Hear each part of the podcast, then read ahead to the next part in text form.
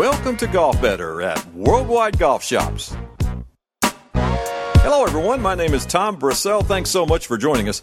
We say it every time if you're a first time listener or a long time subscriber, or maybe somewhere in the middle of that ride. Either way, it doesn't matter. We are just glad you joined us, and we're glad you joined us today. Not only do we have a special guest on the phone, but I have my old compadre in the studio, Kerry Cabase. Kerry, great to have you, man. Thanks, Tom. We really have a great guest. As you know, there's a pretty good, uh, pretty big golf tournament coming up in another weekend, and we thought it might be appropriate to have a Seattle native to come on and talk to us a little bit about Chambers Bay and Seattle area and uh, uh, just golf in general over there. That's right, Kerry. In addition to being a Seattle native, this year he's won over $2.3 million year to date. He's ranked 33rd in the world and 19th in FedEx Cup standings. He's had eight top 25 finishes in 15 events. Not too bad. Our special guest joining us today from our friends at True Linkswear, Mr. Ryan Moore. Ryan, thanks so much for joining us. Great to have you. Yeah, thanks for having me. Hey, Ryan, in addition to those accolades, I should have also said you're the only person we've had on the podcast so far this year that's lipped out an ace at Riviera lipped out the albatross. How many times have you heard that one? Uh, yeah, that was uh, that was crazy. I think that might be the one time in my entire life uh, that's going to happen, especially on that hole. Uh, that, that hole is about as tough as you can get these days. Tough to even get it uh, anywhere around the green, let alone uh, actually lip one out. Uh, it looked good the whole way, though. I got I got to be honest. It, it looked really good. I'm not. I'm not sure how it stayed out. I I don't understand. And then it didn't even stay on the green. That's the great part about the thing. And I didn't even make a birdie. Had to work to make four. Hey, but Ryan, let me let me take you back a little bit. Let's go back to you know how you got started in the game. I remember it wasn't. I think it was maybe ten or eleven years ago. I was talking with the the late great. You may remember him, Ron Balicki, the college golf writer, and I said Ron, who do you like out there in the college game? Who's out there? He goes, man, Tom, this Ryan Moore kid is something else. Does, does it seem like does it seem like it was that long ago, or does it seem like yesterday? Uh, yeah, it's. Uh, I can't believe this is my uh, my 11th year on tour. That's for sure. It, it feels like I'd, I'd called maybe four or five, so uh, it goes by pretty quick. Uh, but man, that was uh, those were the good days right there. Winning lots of tournaments and having fun doing it. Tell us a little bit how, you got started in the game. Obviously, you're from the Pacific Northwest, where the U.S. Open is going to be played. Tell us a little bit about how you got how you got hooked on the game. Well, it was uh, it was one of those things. My dad uh, was was into golf a lot, and uh, apparently, when I was really really young, I would just walk around the house uh, with a plastic club in my hand. And uh, and once I got big enough and, and old enough to, to be able to golf, I, I pretty much begged my dad to take me anytime, anywhere to a driving range or golf course or whatever whatever I could do, and you know I got to go a little bit, and uh, I just kind of got hooked to it early on. I played a lot of other sports. It wasn't the only sport I played, but uh, there's something always a little different about golf. I just I really enjoyed it. Tell us how you ended up at UNLV and maybe some of the players that you played with when you were at uh, college. I ended up at UNLV. Uh, you know, it was kind of a little bit random, I guess, of how I ended up there. I uh, I played my first big like national junior golf tournament. Uh, my first AJGA event in Las Vegas. They used to have it out at the Legacy Golf Course there, out in uh, Henderson, and uh, there was something about it. I just I really enjoyed it there. I really liked it. Uh, it kind of had a lasting impression on me for some reason. So when I was considering schools, uh, it was just very high on my list. Obviously, at the time when I was growing up, they had a great program was consistently a top 10, top 5 program in the country. They had guys like Adam Scott had gone there and Charley Hoffman and Bill Lunde, these guys that were, you know, out on tour and, uh, you know, the Chris Rileys back in the day. I mean, they, they had a lot of guys, a lot of representation out there, so I figured they, they knew what they were doing and they ran a good program. And, uh, you know, I, I just ended up there. I liked it a lot better than, uh, than the Arizona schools and the Southern California schools, and I definitely wanted to stay stay more out west. Um, and you know, golf courses like Shadow Creek, getting to go play there every day is not uh, not a hard selling point. That's for sure. Ryan, tell us a little bit about your game right now. We read off some of the stats earlier. You're 33rd in world ranking, 19th in FedEx Cups, playing pretty well. Tell, talk, talk about that. Yeah, I've been having a good, uh, I'd say a fairly consistent year. Um, you know, up to this point, it was nice getting a win back in the fall. That gets you really high up in the FedEx Cup right away, and uh, you know that's that's obviously the way the the tour works now and the way the season works, that's that's a big priority is getting up on, on high on that on that list. Um, but you know, late, lately I've I had a good week last week and uh, had some other good solid finishes throughout the year. And uh, but now with the FedEx Cup and the way it works, I mean, this is the time of year you kind of want to get it going. You got you know three majors coming up and the big you know FedEx Cup event after that. So this is and my game's been I'd say rounding into shape. It's feeling a lot better. Um, like I said, I had a good good week last week. At least good first two days. Struggled a little bit over the weekend, but uh, you know sometimes you learn stuff from that and figure out what to do better the next week. And uh, hopefully that's what happens uh, with the U.S. Open next. Yeah, and probably for the first time in history, the three majors that are coming up are all going to be played on links type golf courses. You've got Chambers Bay, obviously St. Andrews, and you back to Whistling Straits, and that sets up good for your game. I think so. I think I've learned uh, how to play British Opens really well the last few years. I mean, there's a certain learning curve. It's just a very different type of golf, and certainly very different than what we play week in and week out. So there's a lot of adjustment there.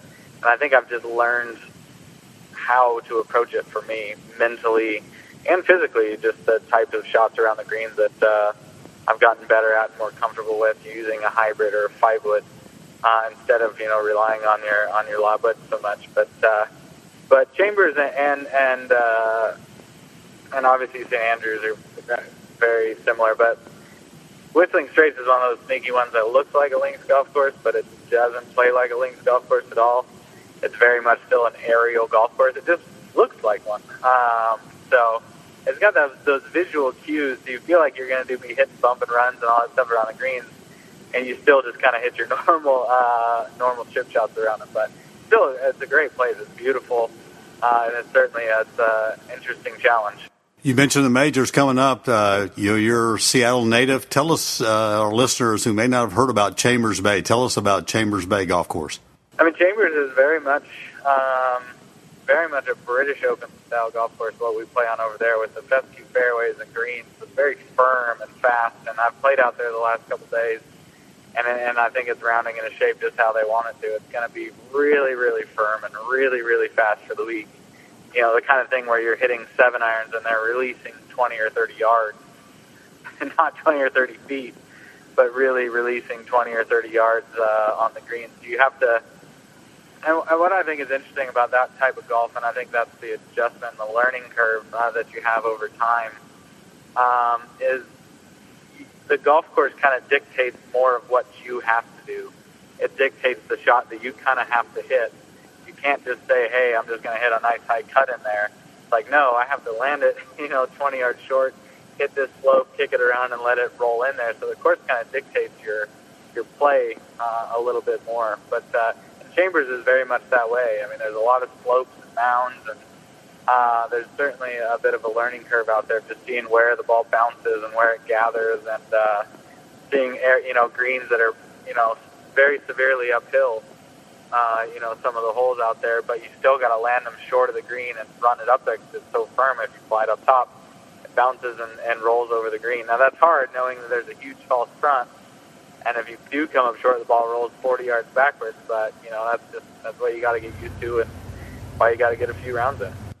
Ryan, I read somewhere or heard somewhere, I think it was yesterday or today, somebody from Seattle saying that the, what this Open means to Seattle and the economy. They compared it to even more than the two Seattle Seahawks Super Bowl appearances. I mean, the, the win and the appearance. Talk about what this means to your hometown. I mean, this is this is big stuff, first time ever.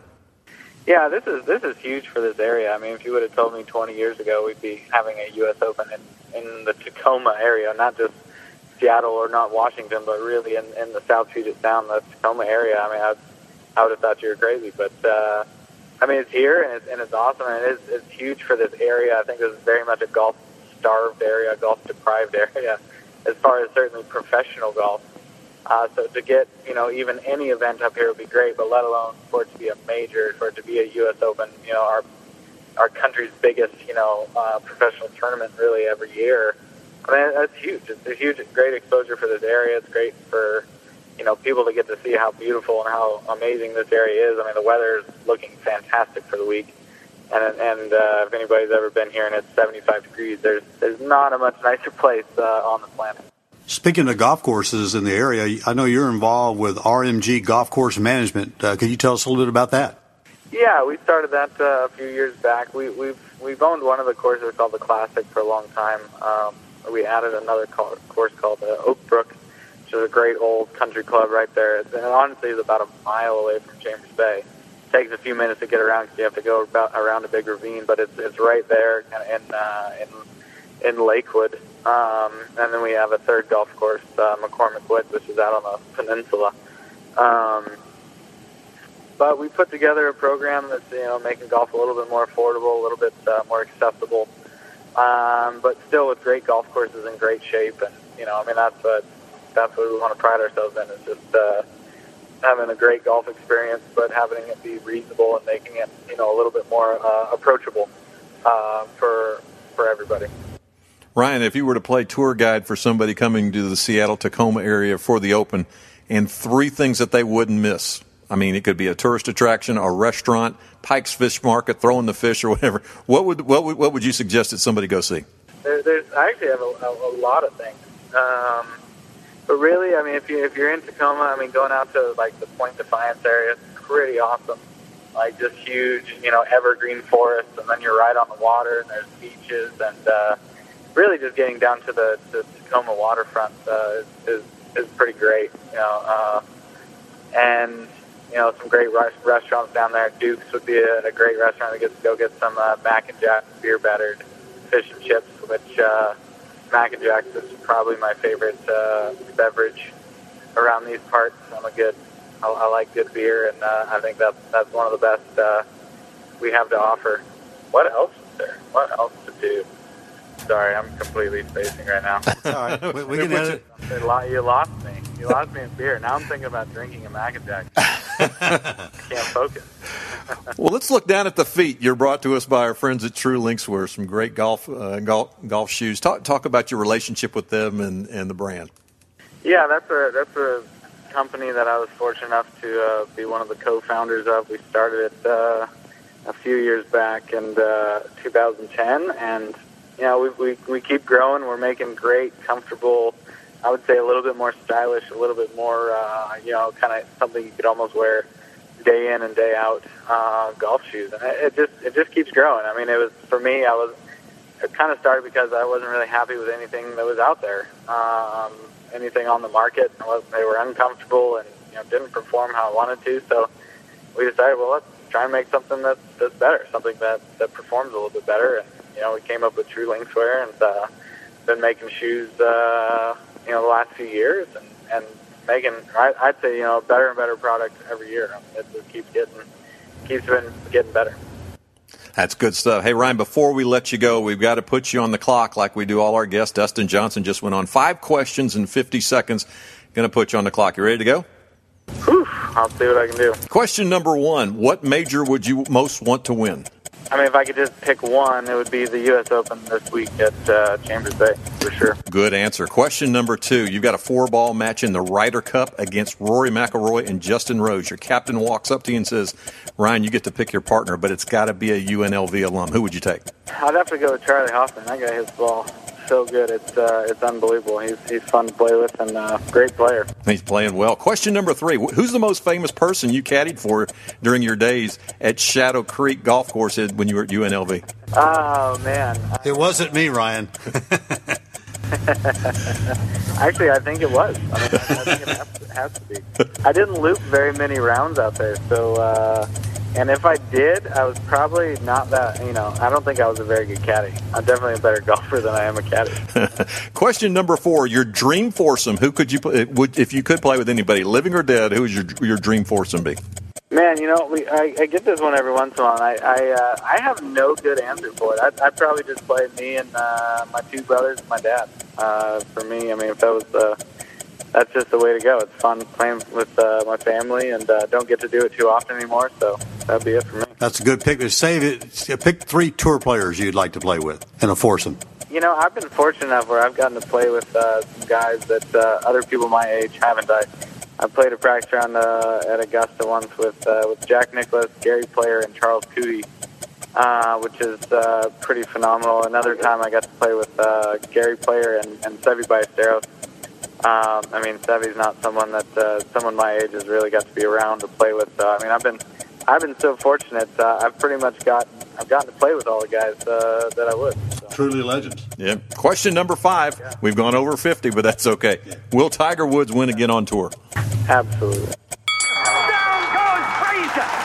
Hey, Ryan, we, we really appreciate you carving the time out for us. Can you give a few final words to our listeners here on Golf Better from Ryan Moore out in the Pacific Northwest? Uh, yeah, I mean, I'm just, uh, you know, looking forward to the week next week. Hope everybody uh, checks it out, uh, you know, tunes in, watches the U.S. Open, and, you know, appreciate, uh, appreciate this uh, great part of the country.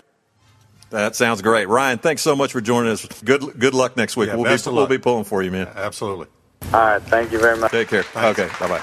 Well, that was pretty cool, Kerry. Not only the 33rd ranked player in the world joining us talk about golf, but talks a little bit about his hometown, Seattle, and plays tour guide for us a little bit. Absolutely. Yeah. Gave some uh, places for people to look at uh, when they're out there next week. And uh, I think he's right. I think this could be a really great U.S. Open. I mean, it's a different type of course, different type of golf that we're used to seeing in, you know, in our part of the world. So uh, ought to be some, some type of tournament next week. Yeah, well, special thanks again to Scott Blevins and our friends at True Linkswear for setting it up. Thanks to Ryan for joining us. Kerry, thanks for sitting in. And to you, our listeners. And we'll do it again next time. We have another episode of Golf Better at worldwidegolfshops.com. So long, everyone.